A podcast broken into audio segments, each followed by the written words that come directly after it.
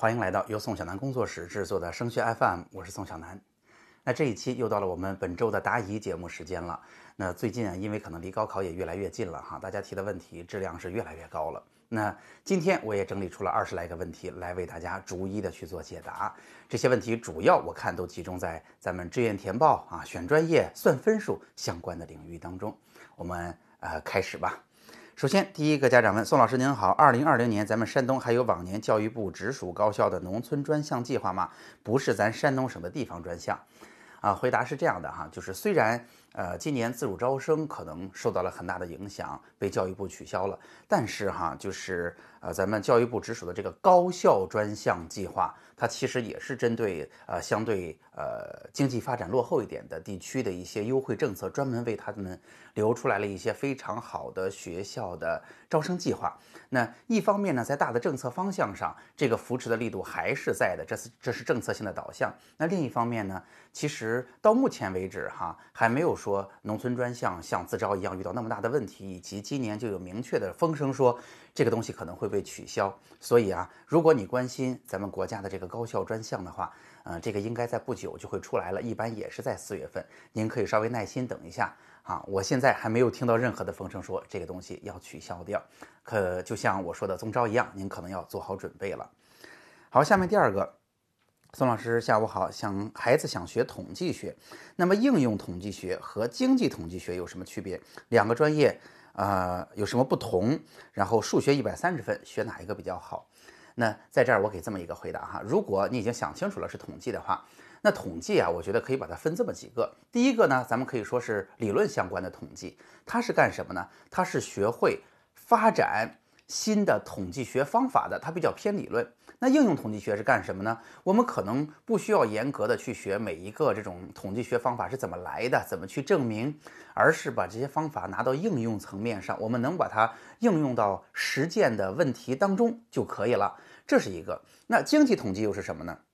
经济统计是应用统计的一个分支。那应用统计其实有很多的呃可以使用的方向，你比如说生物统计啊，咱们现在不是遇到疫情了吗？那所有的药物上临床啊，包括疫苗啊，它都需要有一个呃非常严格的啊临床的双盲实验过程。那生物统计就是为这个来啊、呃、做一些准备工作的。你再比如说还有社会统计啊，经济统计其实也是应用统计的一个分支。那经济统计呢，其实是这样的哈，它的由来其实是跟计划经济比较相关的，它主要是去核算这种啊、呃、国民重要的这种经济部门的这种这种这种啊物资啊，这是不是供需平衡啊等等这些东西的。所以呢，这个专业可能在历史上它是这么来的，也是起这个作用的。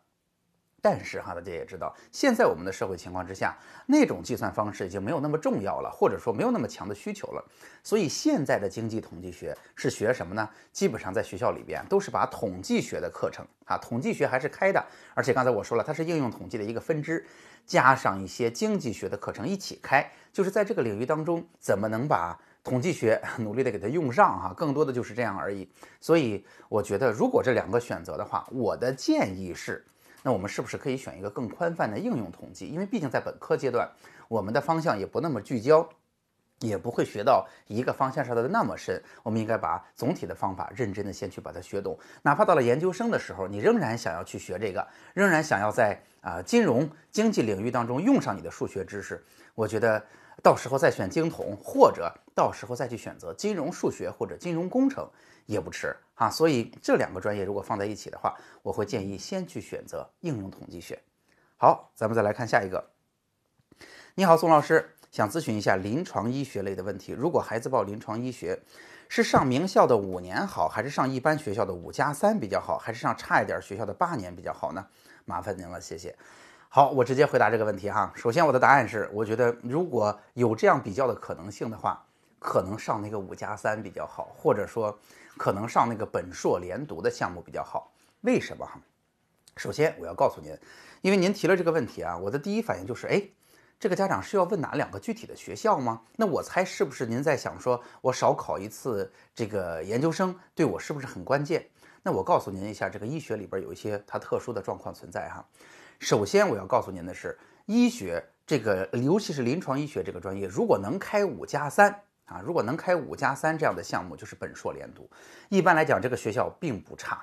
哈、啊，就是一般的医学院也不允许他开五加三的项目的。所以只要能有这样的选项，这个学校就不差的。那可能啊，我们说它可能不是最顶尖的这种啊医学院啊九八五啊综合性的院校，它可能是一个嗯不是九八五二一一，但是也非常强势的这样的医学院。但是其实它在临床医学这个学科方向上并不弱。这是一个。第二个，我想说，大家知道哈，现在咱们的社会阶段里边，如果未来想要去做医生、做临床大夫的话，那你的入门的门槛儿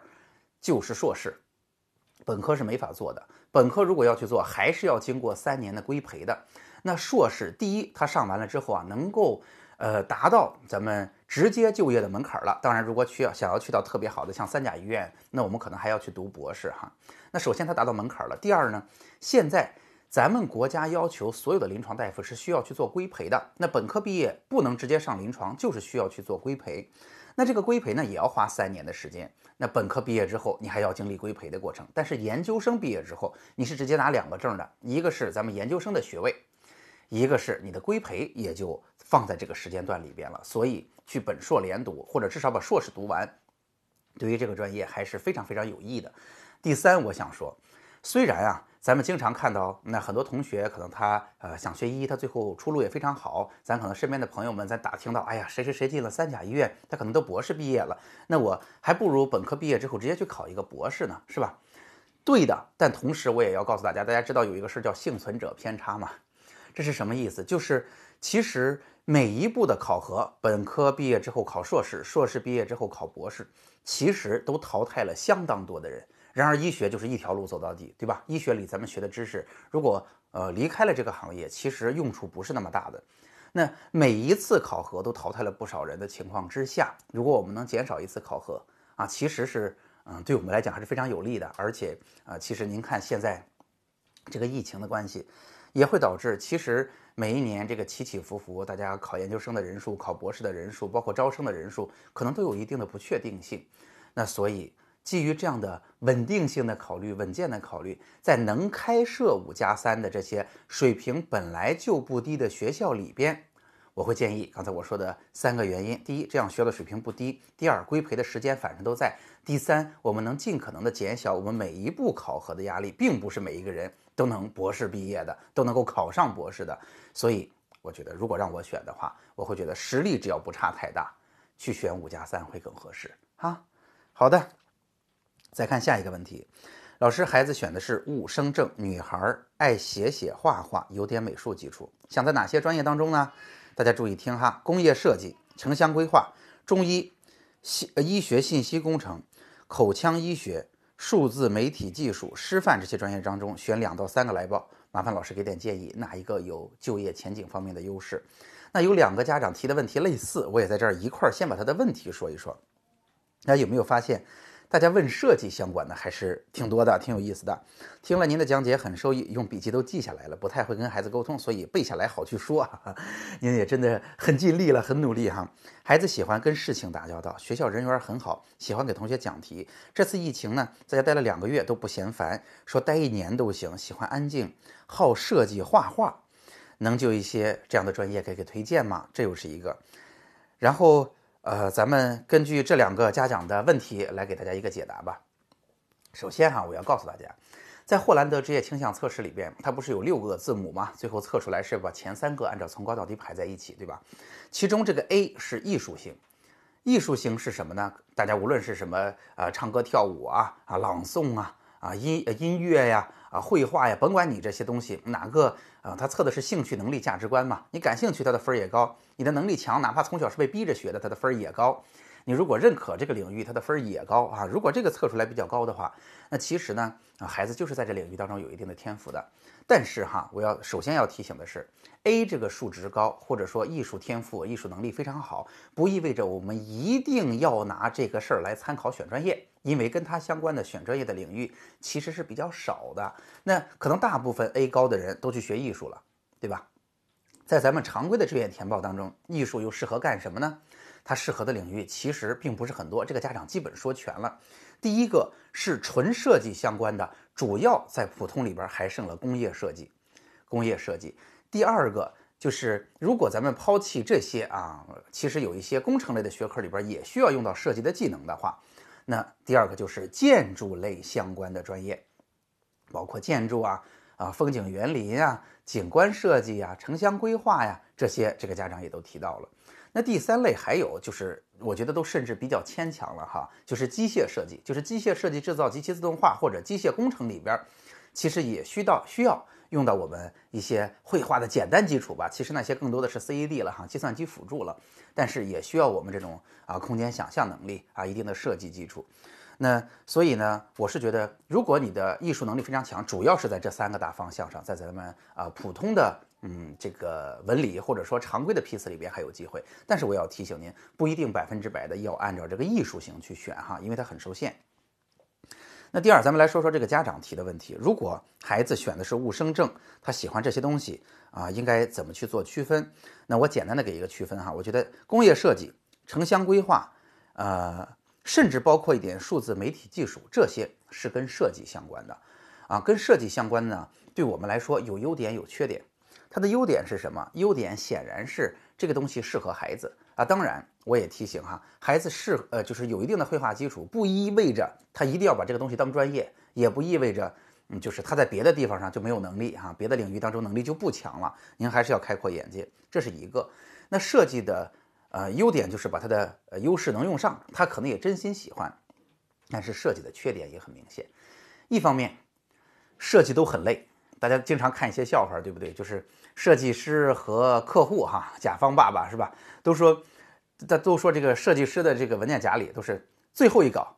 最后一稿二、最后稿三，再也不改稿，打死都不改稿，最后时刻提交稿，最后时刻提交最终稿，是不是？还有有有很多这样的东西，这说明什么？什么就是设计，它是一个相对比较主观的东西啊，它一定要改到最后一刻，它其实整个过程都是比较辛苦的。那还有一方面呢，就是其实在我们国家现有的环境下，其实对于设计这种知识产权的保护啊，并不是特别好，导致设计师的收入其实并不是特别高。你说工业设计这东西有没有用？我觉得太有用了。那在我们就是基础的制造业到了现在这个水平，如果为了这个基础的制造业未来能有更多的附加值，能给它提供的更多更多的品牌价值啊，能让我们的使用起来更加舒适的话，我们跟这些优质的啊国外的这些好品牌其实差差在哪儿呢？一个是差在品品牌的营销和积累，那另外一方面其实就差在工业设计上。但是因为我们的工业设计师呃没有办法通过他的设计拿到那么高的收入，因为抄袭的成本过低，导致其实这个行业总体上来讲发展并不是说特别特别好，所以还不如您看有些人去做建筑的设计。建筑的设计其实更多的也不是说我有多么大的创意，而是我根据国标完成你这个工作。包括工业设计，这些东西都不是以那种外观啊、灵感啊这些东西为最低的呃为最重要的基础的。所以嗯、呃，在设计方面优点缺点说的比较清楚了。然后还提到了中医师范，那我想呢，其实中医跟什么比较像？中中医跟口腔医学、包括医学工程、包括数字媒体技术这些应该比较像。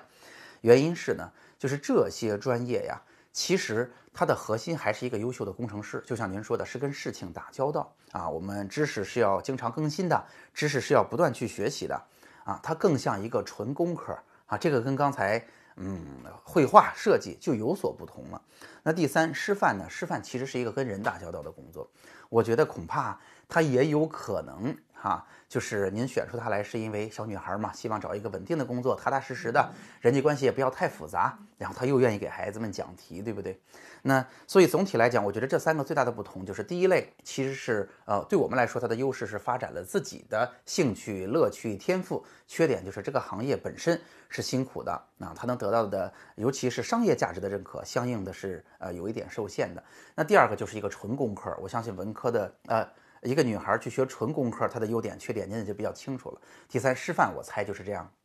那我要总结一下的话，我还是要提醒您，一方面您告诉了我，其实孩子现在呢就是比较愿意给别人讲题，那另一方面呢，您也告诉我孩子比较喜欢跟事情打交道。我建议您还是认真的做一下霍兰德测试，如果孩子又非常愿意帮助别人，愿意给别人讲题，讲得很明白，这件事儿又做得非常好，帮助了别人，自己还非常开心，也不一定单纯是跟事情打交道的。我觉得咱们不拍脑门得到答案，您可以做一做霍兰特霍兰德测试，来得到一个确切的信息，然后根据我说的这几个嗯值得去考察的重点领域来给孩子做选择，好吗？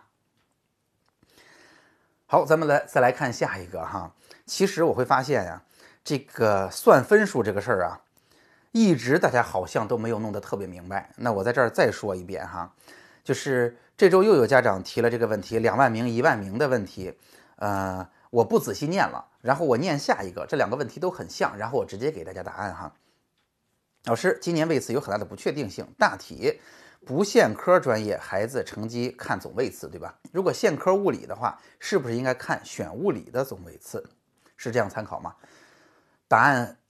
嗯，我在上一周的答疑节目当中，其实给大家说的非常非常清楚了。呃，如果您想听啊、呃，这个东西来龙去脉是什么样，应该怎么去认真的解释一下，展开了说，您可以翻到上一周的答疑节目去听哈。那个时候我说的展开了揉碎了，说的非常细，而且我还为这个事儿专门做了一期节目，如果没有记错是上周一啊，前面没有几期大家去找。我在这儿重复一下这个答案，就是今年甭管你选的六选三是哪一科，你这一科的考得好还是不好，也就是这一科在最终给我们名次当中的实际名次跟我们报志愿的影响并不太大。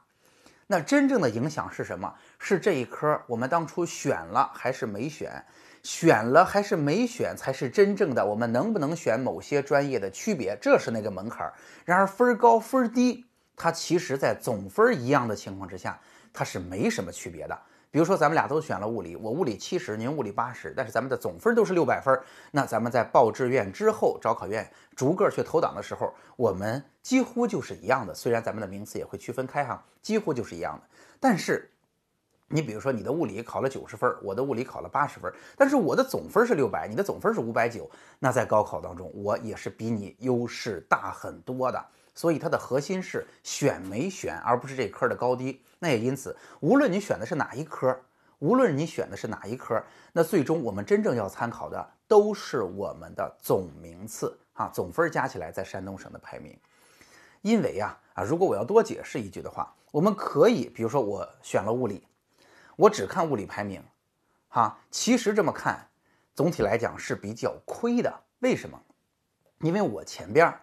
选了物理的人啊，比如说三科里边选了物理，他还得有一定的比例去选别的东西。你比如说我考了一万名，我去看物理，就单纯非需要物理的招生计划的第一万名，假设我还能算准，其实这个您想算准就不容易。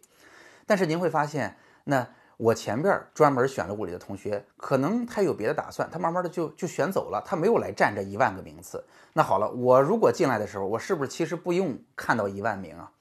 我可能到七千名，可能到八千名就到我了，对不对？但是如果你硬要看着一万名的话，很可能比我们总分的那个名次还要低，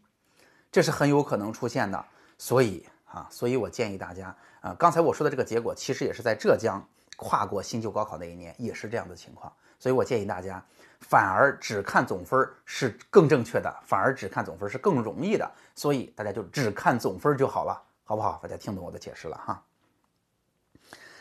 好，哎，又一个家长问这个问题，老师，我还想咨询您，如果孩子霍兰德测试 A 项明显高于其他项，而其他的各类又差不多，那这种情况应该比较呃合适选哪些专业？孩子从小学画画，高中的课程全是文科。那刚才我解释了，如果是 A 特别高，我觉得其实就是两条主要的思路，一个是到底是不是要把 A 当做自己未来的嗯职业发展的方向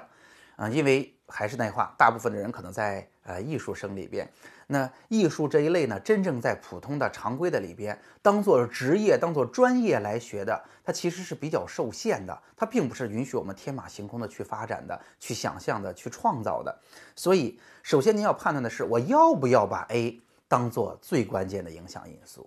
第二就是，如果 A 比较高，第二个、第三个是 S 或者 E 的话，其实 A 还给了我们另外一个信息和启示，那就是 A 其实是一个跟人打交道的一个怎么说非常重要的选项。就是 A、S、E 三个分高的话，那可能你更多的是一个跟人打交道的人，它也给了我们这方面的信息。所以，如果后边啊有相应的其他信息能够给到我们后边两个字母是什么能够确定下来的话，那其实也可能给我们判断专业会很有帮助。那当然，我也提醒相当多的人啊 ，A 最高，他最终没有完全的依赖 A 啊，完全的依赖艺术这方面的兴趣能力或者对他特别认同来呃，最终作为选专业的判断依据啊，这样的同学是非常非常常见的。所以我也建议您啊，可以根据我刚才说的这三种情况来重新做一轮筛选啊。我觉得 A 特别高，单纯的因为 A 选专业容易出问题。好，咱们再来往下看。宋老师您好，麻烦问一下二零一八年、二零一九年文理招生计划的总数是多少啊？在哪里可以查到啊？您可以有几种查法啊。一个呢，其实我手里有一个就是每一年招生计划的表格，嗯，就是单纯的招生计划，但事实上呢，您做起来也不是特别麻烦。直接告诉您哈，就是现在不是给了去年投档的结果吗？去年投档的结果是不是学校专业都给了，然后分数从高到低是不是也都给了啊？分数反正都给了，您就能排序了嘛。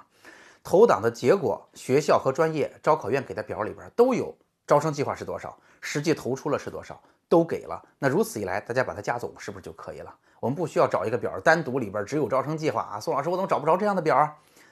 市面上没有这样的表。刚才我说我有，也是我有我的，嗯，可能有自己的好朋友哈、啊，我们有一些资源他给到我的。大家最容易拿到的方式就是直接在招考院上把去年啊、呃、学校投档结果的、专业录取结果的分数直接下下来，那个表里边就有招生计划和实际投档人数，咱们把它按照分数从高到低排序，然后去做累加就可以了啊。说清楚了。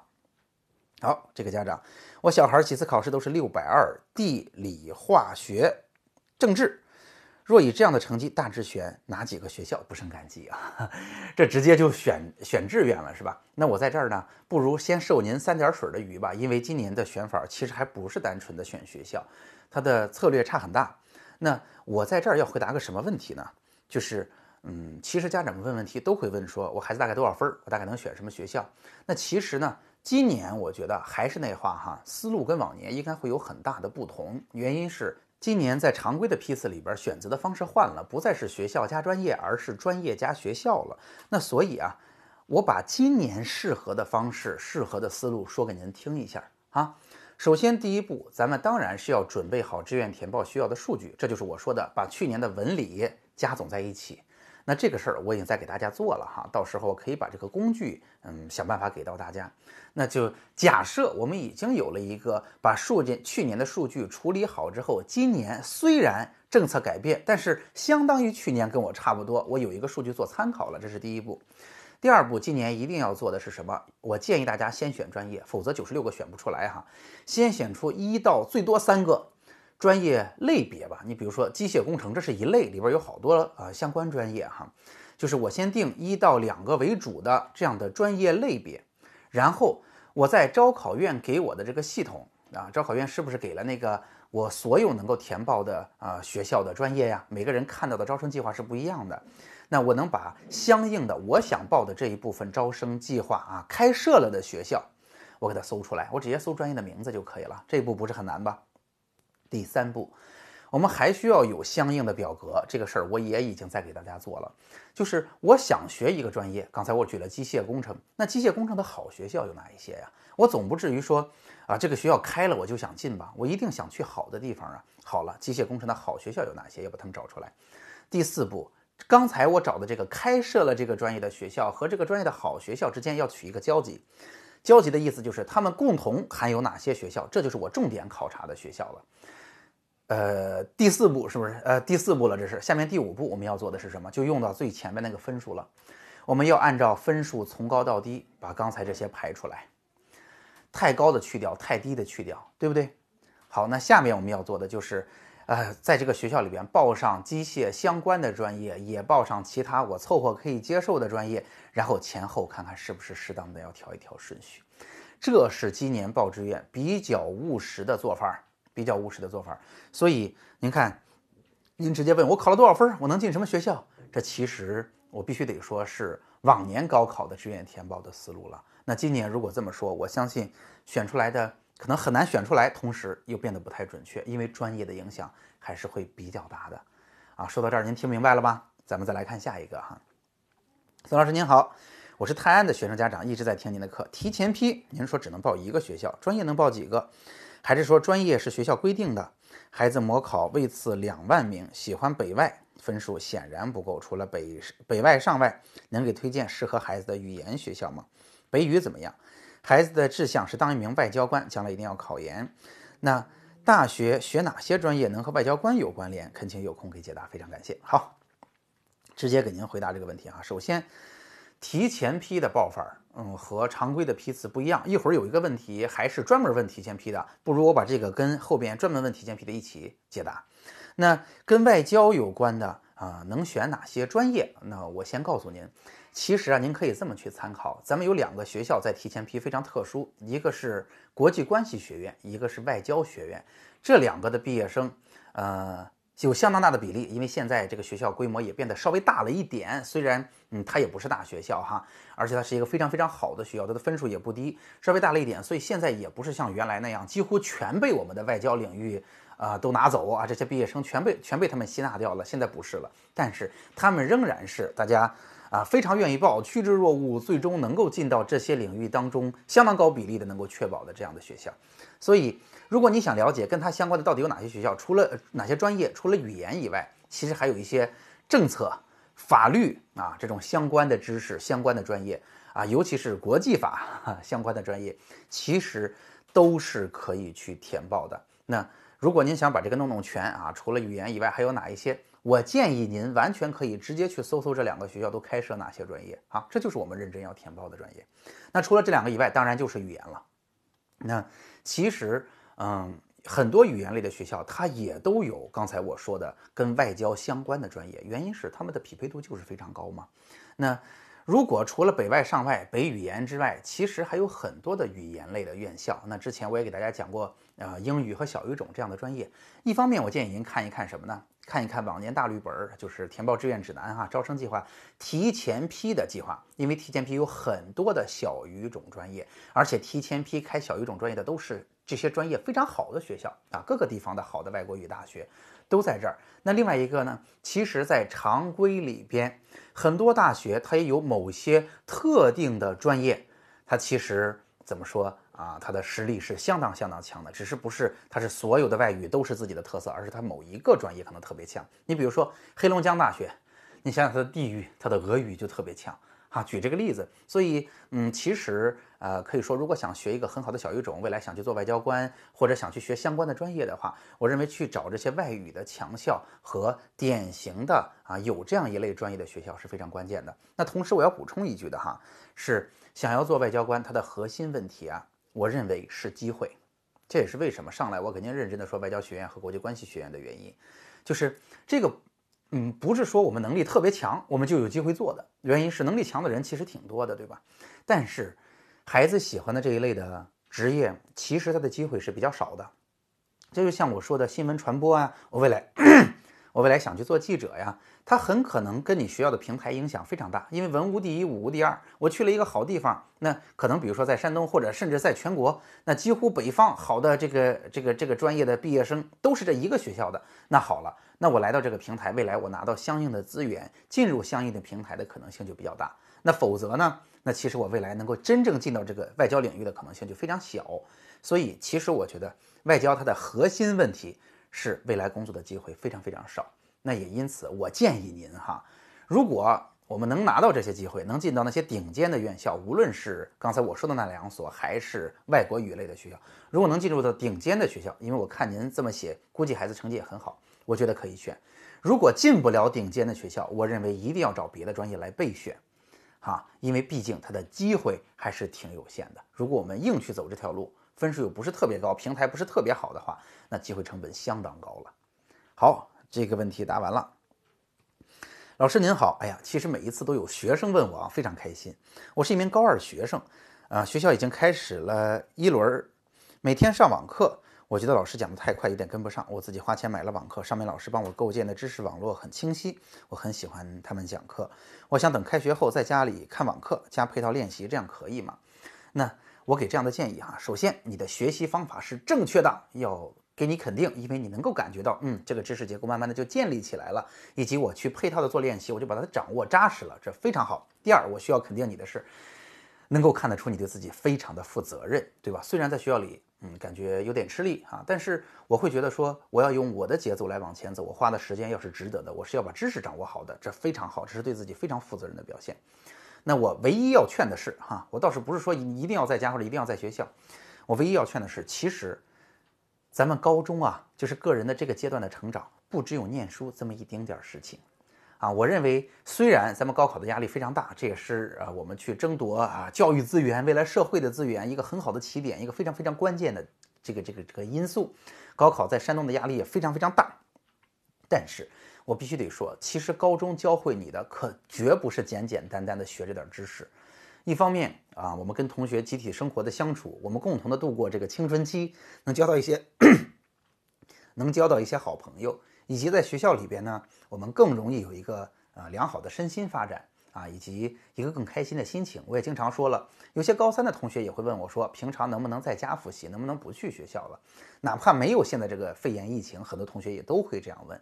通常我不太建议这么做，原因是，就是一旦你在家里复习，你就缺少了跟同学们的交流，缺少了那些看起来挺浪费时间的，呃那些。说没用的话的过程，以及也不会有学校的班会，也不会有学校的统一开大会。虽然有的时候开大会我们觉得挺烦的，但是我必须得说，这些过程都是我们心理成长，都是我们缓解压力的非常关键的步骤。所以如果待在家里，我们就缺少了朋友，缺少了老师，缺少了缓解心理压力，缺少了自己心理成长的一个最关键的呃这些因素吧。所以我觉得，如果作为一个学生来讲，单纯的为了知识，我们不去上学，我觉得完全不是好的选择啊。孙老师您好，我是安徽高三的家长，请教一下北京交通大学和北京工业大学这两个院校的价值和优势学科，麻烦陈工帮忙分析一下。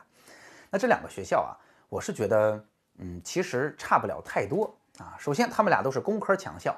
都是工科强校，都是二一一，都在北京啊。因为我人在山东啊，在山东的分数也差不多，我估计在其他省份也差不了太多，因为嗯，影响分数的一般都是这个学校的水平高低啊，都是二一一嘛，啊，是不是不同的类型啊，又都是工科学校嘛，又都在北京嘛，我估计分数也差不多。那这两个学校有什么区别呢？首先说哈，他们我更多的是落在他们具体的学科上吧。北京交通大学它叫交通大学，对不对？所以它擅长的学科是什么呀？一个是交通一类的学科。交通类的学科包括了像交通运输啊，还有像系统工程啊，这都是北交非常强的学科。那大家想想看，交通强，那是不是还得有信号传输的问题啊？尤其是铁路这一块，对不对？那所以它的信息与通信相关的专业，再包括计算机相关的专业，其实也都很厉害。那当然，其实北交还有另外一个强项，就是管理学，所以它的工商管理也是它不错的学科。那说到北京工业大学呢，它在历史上啊有合并过一些学校之类的，所以它的强项跟北京交通大学是有所不同的。一方面，它的机械工程相关的学科特别强啊。第二，它的电子哈，其实原来是来自于跟机械相关的自动化哈，所以它的电子计算机现在发展起来也很不错。毕竟这样的专业，嗯，社会需求非常强嘛，也是比较新兴的专业嘛。那第三，因为历史上合并过学校的关系，北京工业大学它的建筑土木非常好啊。如果是这么说，您就能够有所比较了。他们两个其实在分数上啊，单纯看填报规则上，我觉得差不多。更多的两者之间是去做他们专业的选择，专业上擅长的东西还是有所不同的，是不是？我相信，呃，我分析的这种方式也可以成为很多家长和同学们在报考志愿的时候比较学校的一种比较有效的手段哈。好，咱们再来看，那宋老师，请您在直播的时候能不能讲一讲新能源、自动化、测控仪术、机器、呃技术与仪器？没问题哈，咱们之后说。如果排名在三千到五千名，是先选学校还是先选专业呢？还有志愿填报怎么收费？一对一指导是您本人吗？挨个的回答一下啊。首先，专业我们就放在直播的时候去讲吧。那排名在三千和五千，到底是先选学校还是先选专业？我这么说，排名如果在三千到五千，其实您的排名已经非常高了。我觉得在这儿，其实刚才在之前的答疑当中，我已经说了，今年咱们应该怎么去选出最终的志愿方案，是一个最好的结果，是吧？那我要告诉您，其实不光是今年，往年老的规则下，其实我也很少选边站。什么意思？就是我告诉您，我们是应该选专业还是选学校，很少这么回答。为什么？因为单纯的选一个都会有损失。我会建议你选什么专业里边的什么学校和另一个专业的什么呃另一个学校的什么专业能不能做一个具体的比较？原因是哈，在这儿我今年仍然给您强调，我建议您先定专业。为什么？因为不同的专业选学校的套路差很大。你比如说，我一直举电子和计算机这一类的专业，专业又相关专业又多，招生计划又多，开设的学校又多，好学校还多，在好地方的学校也还多，所以很可能我的分数不是超级高的情况之下，我不用做权衡。什么意思？我既能去一个还不错的学校，又能进到它相应的专业，我可能城市还能挑一挑呢。但是如果我选的就是特别稀缺的，我就要学电子啊，我就要学医学，那可能就是要扔掉很多啊不必要的累赘包袱，我们直接去把这些东西选到。所以我觉得这些东西影响非常大。有些专业，如果我历史上报志愿这个一对一当中也碰到过哈，有的同学和家长们，他愿意选的这些专业都非常的怎么说，非常的冷门，就是别人不愿意选。比如说船舶与海洋工程，这都是我报过的哈。酒店管理，有同学真的特别喜欢，也特别合适。还有同学选过服装设计工程哈，还是个男生。那这些专业啊，包括有人也选过这个测控技术与仪器哈，这些分数都不高。那如果这个同学愿意选，嗯，碰巧真的就是他喜欢的，我跟他做过确认了，那就太恭喜你了。你用学校里边几乎最低分的专业就能够进到最好的，呃，你能进的最好的学校，那干嘛何乐而不为呢？啊，所以我建议，嗯，学校选学校还是选专业，这绝对不是一个非得要二选一、非黑即白的选项，而是在志愿填报当中真正深入进去，完全可以足够细致的去做得更好啊。那志愿填报的费用，今年志愿填报的费用是每个人是八千。那一对一的指导是您本人吗？啊、呃，其实我每年就接三十个，接满就不继续接了。其实今年已经离接满非常近了。那工作室呢，也还有其他的老师，嗯，是谁做？我们在呃您啊、呃、提出这个服务需求，我们签协议的时候会给您说清楚的，好吗？咱们再往下，曾老师，今年医学专业会比去年火爆吗？总体上讲，我觉得会的啊。首先，呃，我觉得您也不用多想，医学这个专业已经够火爆了啊，它的分数已经超级高了啊。今年再加上原来的那种啊被学校压住的需求得到释放，那今年我相信临床、口腔、医学相关的啊这个分数会更高。那以及呢，为什么家长问这个问题啊？我觉得恐怕您是这么想的吧？今年咱们出现了疫情哈，那这个宣传的媒体宣传的医护人员也很不容易，他们都去了前线，会不会变得更热门？虽然哈，我们也看到医患关系这些年不太好，大夫很辛苦，大夫这个遇到这种事还都冲到了一线，很不容易。我觉得仍然会提高。为什么？为什么今年会更火爆？原因是大家想想看，为什么这几年大数据火爆？为什么这几年叫人工智能火爆？为什么我是十年前毕业的哈？十年呃十几年前了，二零零三年了，非典的时候，那那个时候为什么生物科学火爆？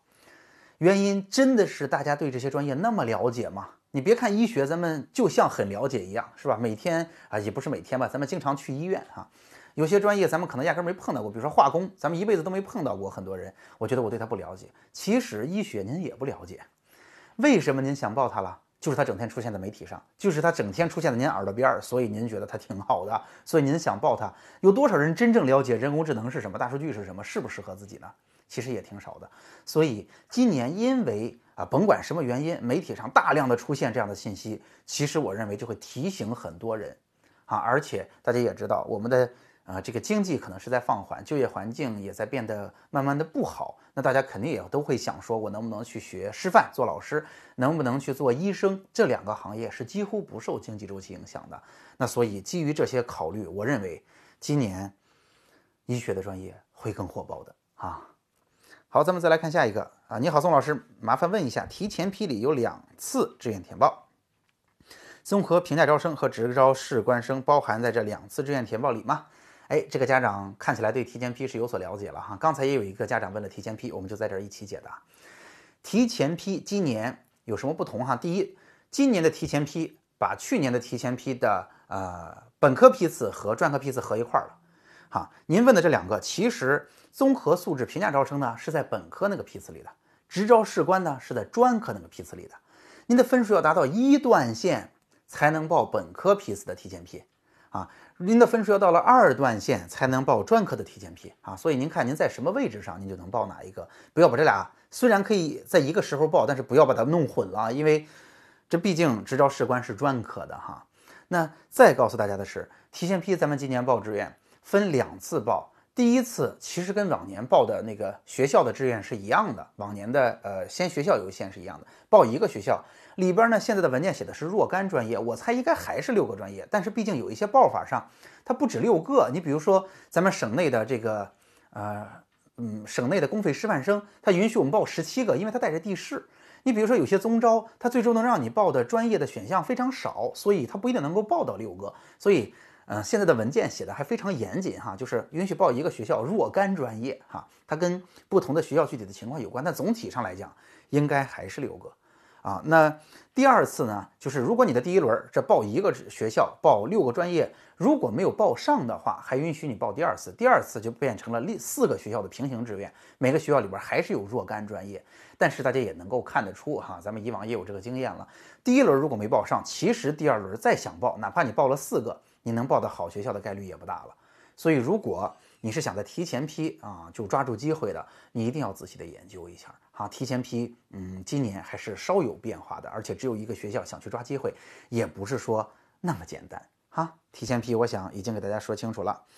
咱们再来看，呃，我是青岛二中的家长，有个问题想请教一下您。有人说，中外合作办学的大学，像上海纽约大学、昆山杜克大学、宁波诺丁汉、港州文深圳一类，他们的教学理念、师资力量，可能确实比我们国内的二一一甚至九八五要好。抛去经济因素不说，就是学费咱不管了，是吧？因为这些学校的学费还是比较贵的。对孩子的成长和就业来讲，两者怎么取舍？谢谢您。好，我来给这样一个解答哈。首先，我认为您说的这些学校不能放在一块儿看，什么意思？我认为中外合作办学呀、啊，其实您举的这些学校分了好多类别，这几个类别差别很大，我可以挨个的给您分析分析。首先，这里边我觉得最好的是上海纽约大学。上海纽约大学啊，它是纽约大学的一个分校，一个 campus， 是纽约大学的一个校区，所以它其实相当于是纽约大学的一部分啊，纽约大学的一部分。所以上海纽约大学啊，它的办学理念、它的师资、它的管理，当然它也是全球重新招的师资，但是它每年也都有纽约过来的老师，所以这个学校在所有您提到这些里边是水平最高的啊。所以如果能去上纽，我觉得。在相应的甚至是九八五里边，只要不是顶尖的九八五，如果能去上纽，我觉得要犹豫犹豫啊，这个确实是值得一去的。昆山杜克呢，我觉得虽然杜克也是一个特别好的学校，甚至杜克是比纽大更好的学校，但是昆山杜克还没完全发展起来，就是它一方面呢不如上纽当时进到上海的时候得到了那么强的支持，那另另外一方面，昆山杜克现在无论是师资上还是他的学生的毕业上，因为他毕竟是一个相对比较新的学校，我们没有前人栽好的树，没法直接乘凉。所以昆山杜克虽然跟上纽它的所有性质都很像，就是一个非常牛的美国大学来了国内开分校啊，它也是它的分校哈，因为杜克的官网上也能够查到，但是呢它毕竟更新一些，感觉它的支持力度上啊、呃，它的政策无论是政策力度还是环境，可能比上海还是有一定的差距。所以我觉得嗯，昆山杜克其实现在我在志愿填报当中给大家选的比较少啊，比较少。那第三，宁诺，宁诺和西交利物浦呢啊，我这么看，因为他们啊开设已经很久很久了，他们就相当于我们国内的一所大学。它虽然不是九八五二一一，它基本上也都是，因为它所有的专业都是中外合作办学哈、啊，它跟其他的不一样，因为还有一些中外合作办学是那种单纯的某些专业的，但您给的都是所有的都是的。这两个学校。是经过这十几年的时间，分数扎扎实实的一点一点上来的，啊，所以而且它的学费，而且它的学费其实已经非常贵了，应该八九万块钱了。那八九万块钱的情况之下，分数还能飙到这么高，这说明什么？说明同学和家长们已经对他非常认可了，而且他的生源是完全能够得到保证的。所以对他们两个学校来讲，你完全可以把它看作一个在它相应的分数线上。能够得到一个巨大的加持，能够给他加不少分的这么一个咱们国内普通的学校都行，哈、啊，它的积累已经算比较多了。所以这两个学校，我认为如果在它的分数上啊，费用您能接受的话，在它相应的分数上能报到是赚了的，是值得的啊。它是这种不是说含着金汤匙出生啊，特别洋气、特别特别牛的呃对面的学校，他们的学校对面的也不错，但是他们是靠在国内深耕扎扎实实发展起来的。啊，而且理念确实也都不错。那港中文深圳呢，我觉得呃又是一个另外一种特殊类型的学校。那港中文深圳呢，首先它是香港的大学来内陆办学，那同时呢又是一个深圳市政府在努力的引入的学校。大家知道深圳其实尤其是在广东啊，深圳、广州它其实是有非常好的未来的发展机会的。然而深圳本地特别好的大学不是很多，所以当地政府是特别愿意引入好学校的。那港中文深圳呢，一方面有港中文的老师来，那另外一方面呢也是在全球招聘。这个地方哈，它给的政策的力度啊，和现在学校发展的状况其实都是非常非常好的。那港中文深圳可能也是它在中外办学上给大家的感受是，它更多的是一个香港的学校，更多是一个大陆学校的关系，大家对它的认可度也是更高的，所以其实报它的分数也相当相当高。所以如果让我去排，我会觉得上纽、港中深这应该是一个套路啊、呃，或者说差不多水平。当然如果让我选，我会先选上纽哈，然后下面是宁诺，下面是昆山杜克。好，所以我觉得这可以给您一些大概的感觉。那他们到底跟九八五、二一一怎么去比呢？我的建议是，其实上纽和港中文深圳，我觉得完全可以跟九八五比了，没有任何问题。宁诺，我觉得，嗯、呃，跟二一一，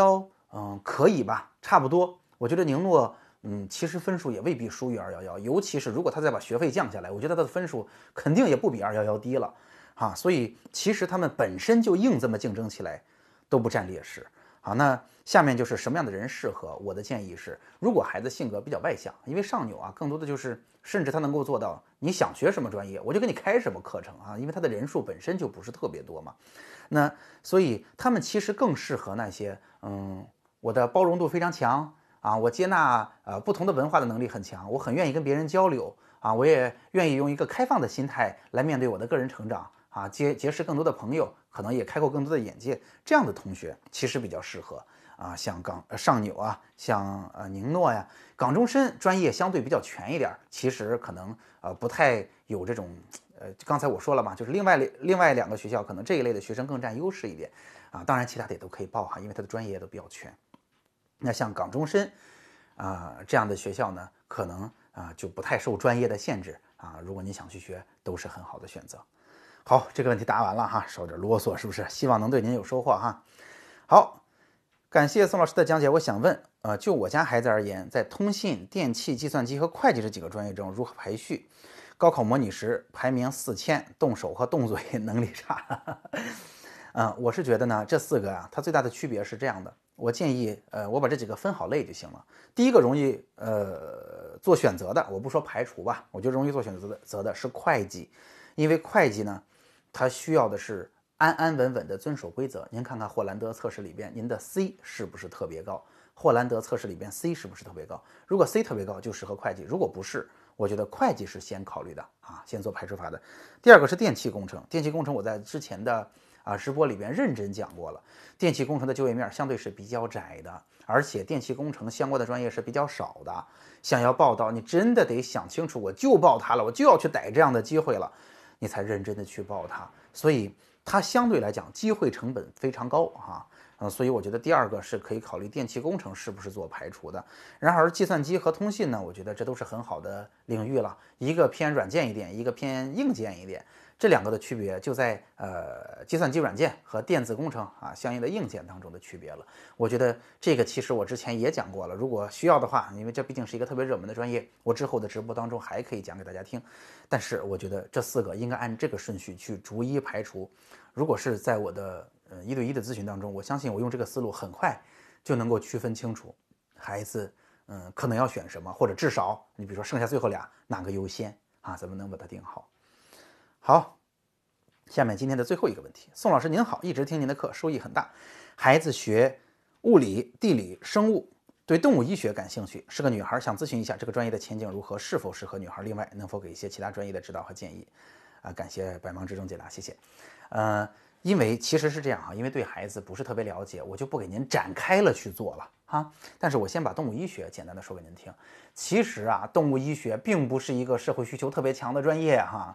那跟医学相关的，我觉得我愿意把它类比成一个有感情的工程师啊，因为它的核心呢不是说，呃，你喜欢小动物，你沟通能力强哈、啊，或者你你特别能够能够有爱心，你就能做好这个领域了，不是，它的核心还是你把别人给弄好了，是吧？或者你把小动物给弄好了啊，动物科学也好，动物医学也好，其实要么就是偏理论一些，要么就是偏实践一些。那我觉得呢，这个行业啊，经常有人说啊，这个行业未来会发展很好啊，因为大家都慢慢的变得更加孤独啊，是吧？那大家养宠物也都是一些刚性的需求啊。但是至少目前来看，咱们这个行业还不是说有特别大的发展前进。为什么？一方面在我们国内没太有这种规范化的养宠物的文化。大家想想看，无论是法律法规，还是我们就是嗯个人的这种遵守规则的这种意识。啊，反正您可以想想您的小区是什么样子，对不对？这个事情还不是成为了一个非常成熟的啊规范化的这么一个领域或者市场。第二个就是您想想看，您周围看到过多少能够在社会上从业的人员啊？当然，动物科学可能是去做研究的哈，但同时大家想想看，如果真的去做啊相应的动物的医学了，那我觉得跟它相关的。啊，您您您记得您的小区周围或者您生活工作的地点的周围有多少地方是有兽医的诊所的呢？其实也很少，原因是需求非常少，需求少导致它的市场规模小，导致你发展起来并不是特别容易。所以我是想说，孩子如果喜欢小动物啊，可能就像我说就是周四直播的时候讲心理学一样，可能还值得认真去了解了解这个动物医学。甚至是动物科学到底是干嘛的啊？他这个从业者和你的你作为一个客户作为受益者是两码事儿。你是愿意养动物还是愿意去做那个从业者？因为你想想看，如果每天跟很多的带病的动物打交道，我相信你的工作环境也不会特别好啊。所以，嗯，我在这儿啊，反正您主要还是先问了这个发展前景的问题。我觉得，如果孩子，啊，挺擅长这个的，相关的专业的，他只是对小动物很有爱心，很愿意养小动物，很喜欢跟他们相处，那我觉得要悠着点啊。一方面他的社会需求稍微有点低，那另外一方面呢，我认为孩子可能更多的啊，还是我说的是这个领域的客户，而未必是他的从业者。好，看看今天的问题就都已经解答完了哈，内容又比较长，希望今天的节目能让大家有所收获。那节目最后总结一下，仍然就是啊，如果今天的节目让您感觉到还是挺有用的，我以后也会在每周把这个节目啊继续做下去，也欢迎大家向我提问。您也可以把这期的内容转发给其他的同学和家长，也让他们受益啊。您也可以邀请他们进入我们的微信群。那节目最后呢，仍然是我的个人微信二维码。如果您有属于自己的问题，如果您也想报志愿填报的一对一的咨询服务，您可以扫描二维码加上我，私下里给我留言。好，那今天的节目就到这儿了，我们下期再见。